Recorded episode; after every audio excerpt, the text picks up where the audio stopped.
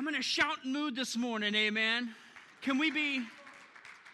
I got a good little sermon I want to give. Can we be a shouting church, amen?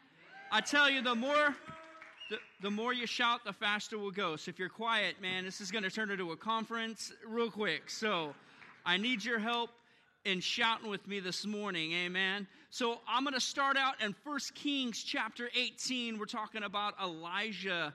In verse 41, it said, Elijah said to Ahab, Go and get something to eat and drink, for I hear a mighty rainstorm coming.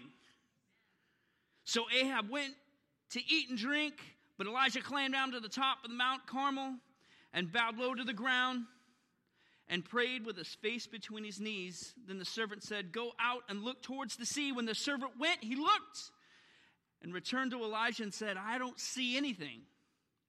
Seven times Elijah told him to go look. And finally, the seventh time, the servant told him, I saw a little cloud rising about the size of a man's hand rising from the sea. Elijah shouted, Hurry to Ahab. Tell him, climb in your chariot, go back home.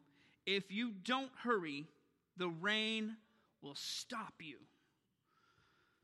Dear Heavenly Father, I just thank you for this time that there is a storm coming. Father God, Lord, I thank you for the rain and the drought, God. And I just ask that you just bless us this morning, that you open our hearts, that we maybe receive what you have for us this morning. In Jesus' name. And everyone said, Amen. So, my title of my sermon this morning, There's a Storm Coming. Amen. So many of us, we think of storms in our lives and we run. And a lot of times, if we would stop and embrace the storms in our lives, God would do a mighty work in our lives if we embrace the storms. Amen. See, we see Elijah here, and I love Elijah because his name means God is Yahweh. And Yahweh means that God is here and now and always been.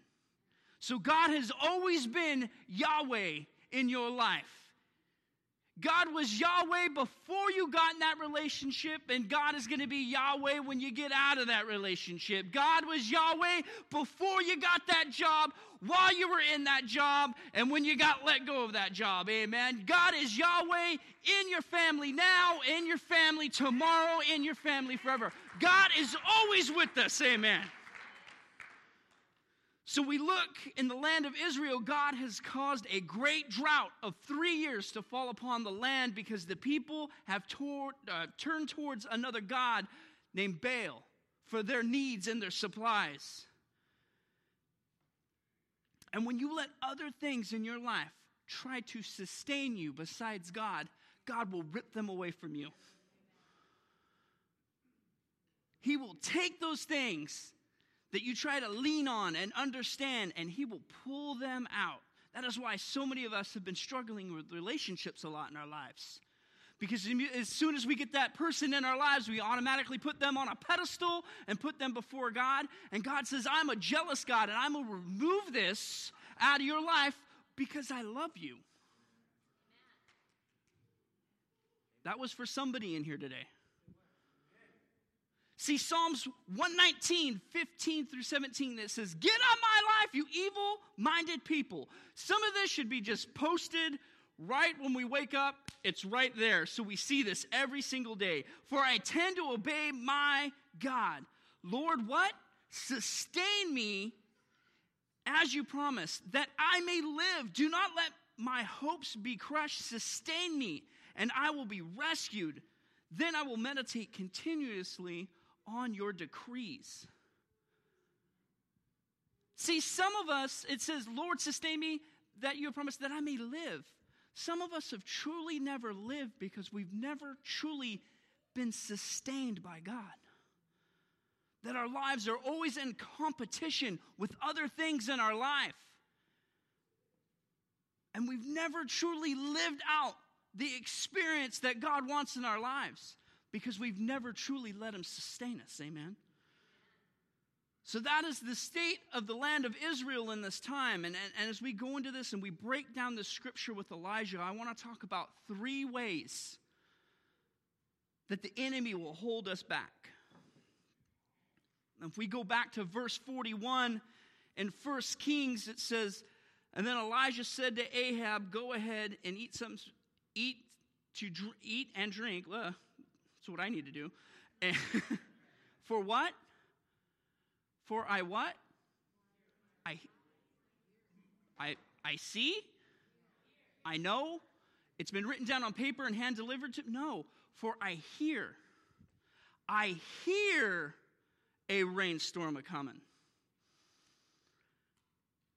Don't be discouraged when God only speaks something into your life and you instantaneously don't see it. How long has there been a drought? Three years there's been a drought. So immediately the God, God speaks to Elijah and goes, There's a rainstorm a coming. And without even seeing any evidence of it, he gets immediately excited. You know why? Because he was thirsty. He was thirsty physically for rain, but also spiritually, he was thirsty. And when you are thirsty enough, even the sound of rain, even just the mere voice of God speaking something into your life will totally radically change you. And you will start to get excited. See, that's why so many of us, it's so easy for us to come into this place and so easily be distracted. If you were thirsty enough, amen? I said, if we were thirsty enough, it's a shouting message this morning. If we were thirsty enough when we came in here, we would be like, keep preaching. It's been an hour, but I need this in my life because I'm thirsty. I'm in a drought. This is what sustains me. Amen. But in the beginning, when God speaks something into your life, man, it is. Beginnings are hard. To start anything out, it's hard. And I don't want, don't, don't, don't despite your beginnings. Because if we get where we, if we forget where we came from, we will lose sight to where we're going. See, when you start out with something, most, most of the time, when you start out, the outcome is different from when you first started, amen? See, I, re- I remember me as, as uh, an apprentice drywaller. I was horrible. it was awful. They would just have to go, this, why did we hire this guy? This guy is awful, you know? But as time went on, I'm not that same person as I started out with, amen? I, who, who loves that show, How It's Made? I love How It's Made. Yep, see, there we go. How It's Made is a great nap show because that guy's just got a monitor. This is how a canoe is made. And you're just like, oh, that. And you just fall asleep watching it. But How It's Made is awesome because you're like, that's how they make a kazoo? Wow, you know, it's like you take for granted. See, you take for granted because you don't know how the process is from the start to finish. And when you know from the start to finish, you appreciate the end product so much more. Jen, you are a songwriter, which hasn't written a song in a long, long time, which she needs to do again. But, anyways, when you start out a song, from the first time you put it to the scratch paper to the end, is it the same? No, that song sucked at the beginning. It was awful, horrible. Wow. But don't despise those, those beginnings. Don't despise when God just goes, There's something I want to do in your life. And you immediately don't feel it. You know, if we go back to Genesis 1, how God started out, it says, In the beginning, God created the heavens and the earth, and the earth was out form and void, and darkness was on the face of the deep. And the Spirit of God was hovering over the face of the waters. And some of you have came to this place today and you feel you are without form and, and, and void, and you just don't know what God is wants to do in your life, but His Spirit is still hovering over you, saying, It's just the beginning. Let me do my work. You may feel formless. You may be feeling lost. You, I don't know what direction to go. And God is saying, I'm all around you. Don't despite the start. Don't despise these beginning times because you're going to appreciate where I'm going to take you. Amen.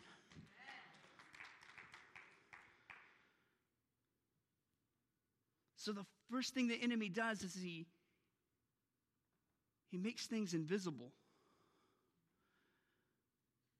And that gets in our minds because we so want to see. We are a tangible people. Man, we see it and we're like, yeah, that's what I want.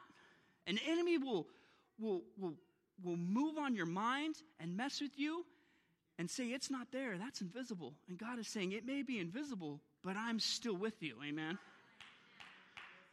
So we go down to verse 42, and it says Elijah got in his power position, that he got down with his face between his knees. Amen. I'm praying that I can even do that. I can't even do that no more. Praise God. That's my prayer. Can I even can I pray like you, Elijah? I don't have that mobility. But you know what? Sometimes it takes us to be uncomfortable. To be in an uncomfortable position sometimes. To fully get what, what God wants in our lives. Amen. I need a help. Noah, why don't you come up here? I need a helper. I need a good, I need a, I need a servant. I need a servant. Go, Noah's a good servant, amen. No, you're not preaching. You got to get down off the pulpit. Okay. So in verse 43, if we can if we can pull up the verse 43, so it says Elijah got in his what? He got in his power position, amen. His power position, his prayer. Just like Jeff said, man, don't don't despite prayer night. Man, that is that is where your power lies, amen. But he sent a servant, he says, Go look towards the sea. So what you're gonna do is the back door's the sea. So you're gonna run like the servant did, and then you're gonna come back and you're gonna tell me there was nothing there. Okay? So he sent his servant out. Amen. All excited because God now, now in this meantime, God is saying there's a rainstorm a coming. There's something God's going to do in your life. And the servant ran and he came back and he's all eager. And, and, and Elijah is in his power position. Servant, what's there? There's nothing there. Go again.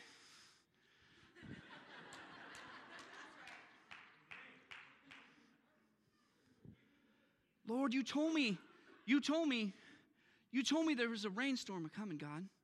You, you spoke this into my life. And, and, and I know, I, know shadow of doubt. You remember, what, what is there? There's nothing. Go again. this may be funny, but this is the spiritual battle that a lot of you guys are going on right now. Come back. Come back. What was there? Nothing? Still nothing. You know what? As you pray, you, you stay right there, but you can take a break. But that's okay. You know why? Because what does Romans 10 17 say? Let's pull it up on the, on the screens here.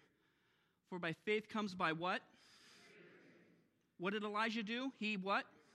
He heard God. And by hearing the word of God. How many of us would have gave up on the second trip?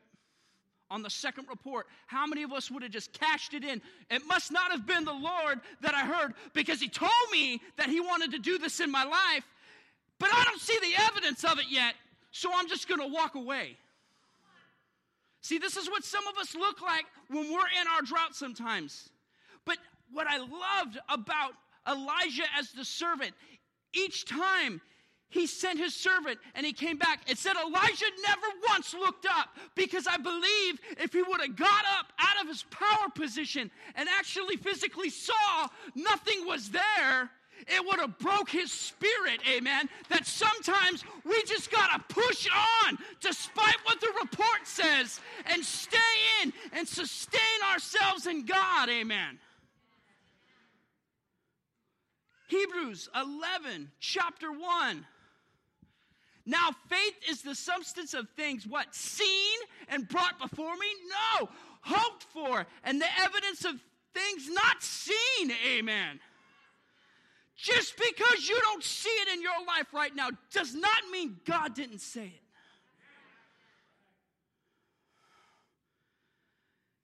See, maybe first the change needs to happen inside of us.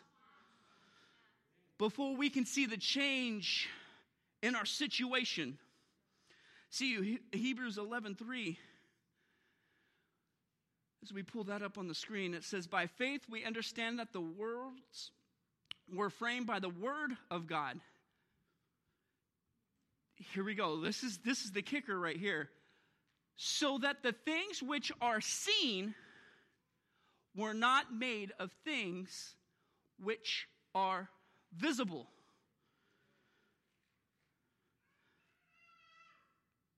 That there are so many things going on in our lives and battles and wars that we have no concept. Because the Bible says that what? We don't fight against flesh and blood, but against spirits and powers and principalities of rulers and dark places. Amen. That just for you to come to church today, spiritual battles, spiritual blood was spilt upon the plains of, you know, the upper plains that you can come into this place today.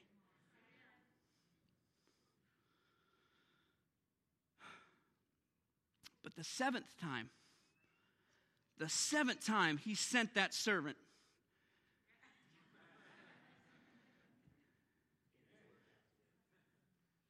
And the servant came back, and I love how it was what? The seventh time. In completion, in wholeness And what do you see?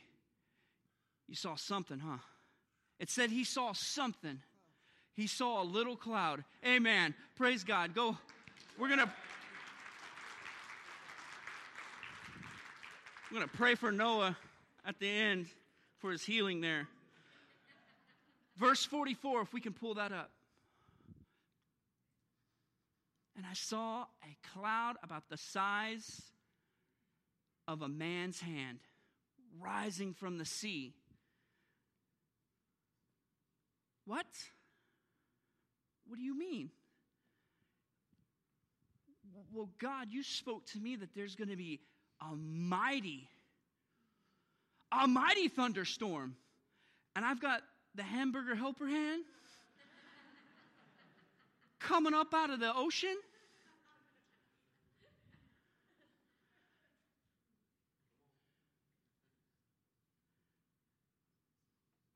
This is way number two. The enemy will hold you back from what you want, that he will nullify and make you think God's blessings are insignificant in your life. See, this was wasn't this I didn't expect this, God.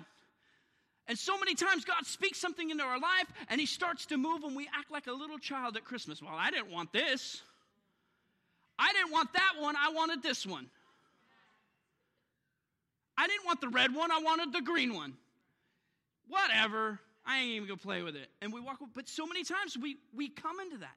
And and we go back a couple of chapters and we see that Elijah is surviving from ravens coming and feeding him bread, amen. Ravens, a dirty bird coming down and just feeding them scraps to get by, amen. And some of us need to stop telling God how He needs to bless us in our life, amen. To stop dictating how we're supposed to receive. What if Elijah got up and said, Nope, I want it to come on Shetland ponies on little plates and little cakes on top, Lord? That's how I want to be blessed. And God is like, No. This is how I'm going to bless you in this moment. But the enemy will come in and make those blessings insignificant in your lives. And 1 Corinthians chapter 1, 28, and I love the Holman Christian Standard Bible version of it. It says, God has chosen the world's what? Insignificant. Insignificant. And despised things, the things that are viewed as nothing, so that he might bring nothing, that he might bring to nothing the things that are viewed as what?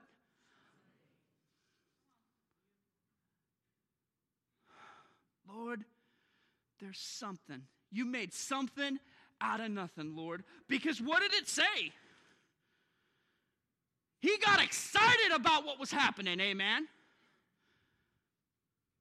He was truly and genuine excited about it. But the enemy, your whole life, has told you how insignificant you are. You're never going to make it, you're never going to amount to anything. God is calling you out today and says, I can take nothing and make you into something. Amen. That I can take a little boy's lunch and feed 5,000 people with it. Amen. That I can take an ill equipped shepherd boy and defeat the biggest giant in the land. Amen. See, whatever you do for God, is significant, it means something. Man, if you come and you vacuum and that's all you do and you vacuum for God, that is significant to Him. Amen. Bill, he came down here yesterday when nobody else knew what was going on and he pressure washed the whole church. Bill, that was significant what you did for God. Amen. How many of you are in, where's our CR people? Raise your hand. Where's our CR people? How many of you got chips within the last six months? Amen? Those are significant. Your chips, I don't care if it's 30 days, I don't care if it's one day, one week, one year, two weeks, yesterday, an hour ago, it's significant. Don't let the devil downplay and say the things that you are getting over are insignificant. Amen? And then he shouted, See, because Elijah knew what just a little bit can do. Because this previous story, he ran into a widow that just had a little bit of oil and a little bit of flour. And Elijah's all, I can work with a little bit. I can work with a little cloud. It's coming. The storm is coming. I can work with that. Who can work with that? Amen. I told you this is a shouting sermon. Can we shout? Can we get up and shout? 15 seconds. Right now, can we get up and shout that God can work with a little cloud? That I can take something and make it. That nothing's there. Nothing's there, but I can work something in it. Praise God. It's okay to get excited.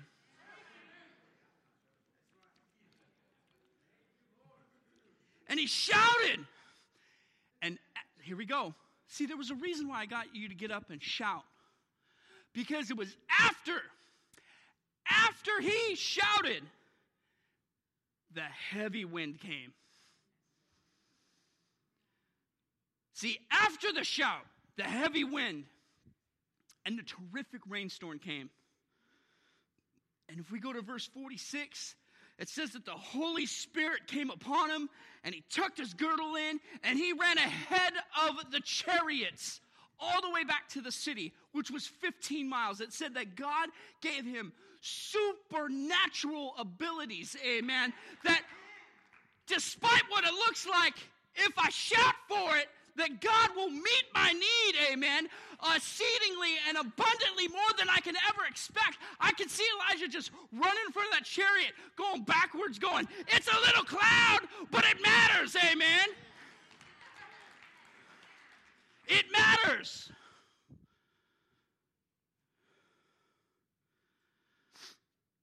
Oh. So now we go to the third thing, the third way the enemy holds us back. And I didn't put it in there, I'm sorry. If you can jump to 1 Kings 19, 1 through 4, and I'm just going to go ahead and read it. So he's praying. The cloud's coming. He shouts, man, God is all over Elijah, and he's just running, praising God. Amen. When Ahab got home, he told Jezebel everything that Elijah had done including the way that he killed the prophets of Baal. So Jezebel sent a message to Elijah May the God strike me and even kill me by this time tomorrow. Have I not killed you just as you've killed them. And Elijah was afraid and fled for his life. And he went to Beersheba, a town in Judah, and he left his servants there. And he went alone into the wilderness, traveling all day, and sat down under a solitary broom tree and prayed that he might die. The third way the enemy will hold you back is by intimidation. The enemy will intimidate you. See, uh, Jezebel couldn't kill Elijah. Because if Jezebel could kill Elijah, she would have killed him instead of sending him a message.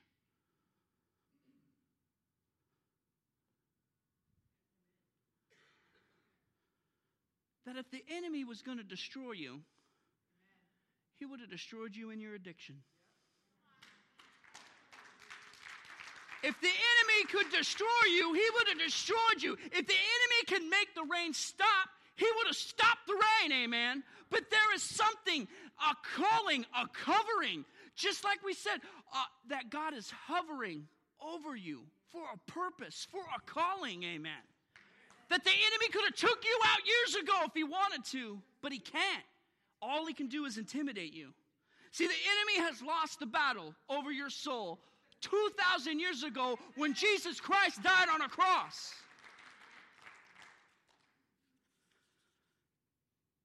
We see now a man who prayed for the rain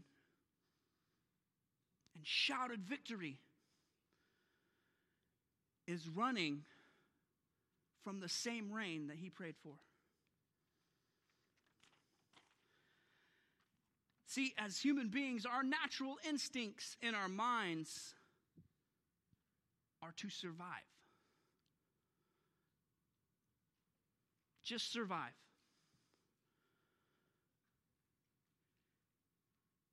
And sometimes in our Christian walk, there is a season of surviving. That it's okay just to just to have the faith to get to church. Sometimes we are in seasons like that. That we live moment to moment surviving to get to the place where God wants us to be. But if the enemy can constantly keep you in survival mode instead of thriving mode, then he's won. Because you weren't meant just to survive, you were meant to thrive.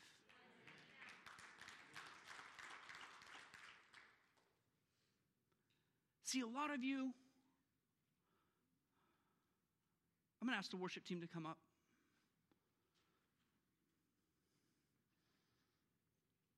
See, a lot of us are running from outcomes that have already been taken care of. that you are running from a calling that has already been set and established before the foundations of the earth. See, when you run from the rain, you run from the blessings. That the same thing that Elijah prayed for, he'll never get to experience it hiding in a cave. And the same things that you pray for and that you strive for, you will never experience it hiding, hiding in a cave.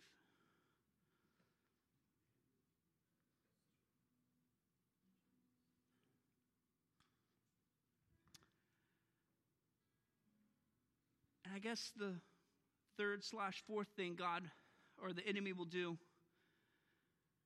and I believe he does this so masterfully, the enemy, is he isolates you. I'm going to ask right now if everyone, if you if if you need to leave, if you need to dismiss, um, I'm going to ask that you just quietly do it now because I believe God wants to really move and do something in each and every one of us this morning. So if you have to, praise God. We're glad that you came out and worshiped with us. If not, I'm going to ask each and every one of you this, this morning just to stand and just close your eyes. And, and if you're willing, just lift your hands right now to receive that rain that God has called upon you, right? And with every eye closed, see, Elijah was isolated, alone, afraid in a cave, afraid of the same blessing that he prayed for.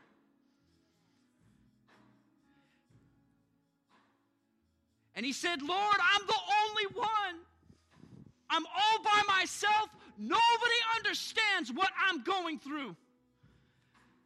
And he asked the Lord, just kill me now. Just end it now, God. And it said, the Lord came in a still small voice.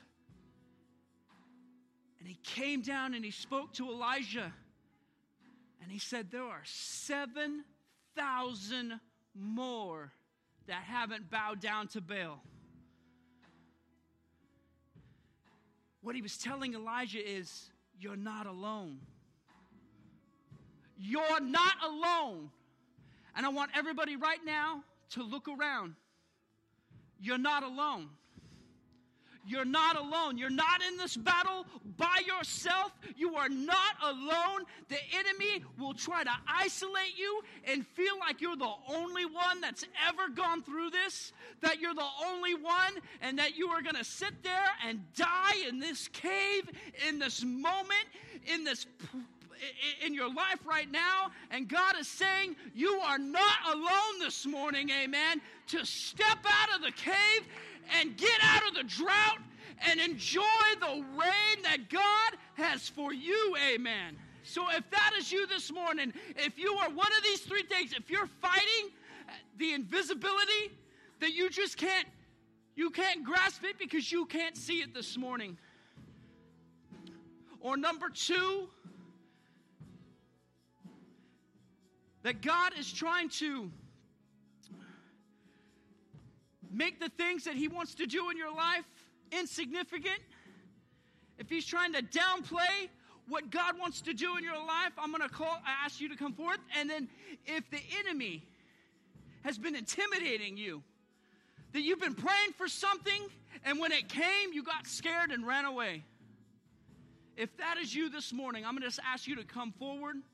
Our prayer team's going to come up. We're going to meet with you. We're going to agree with you that God is going to move in your life.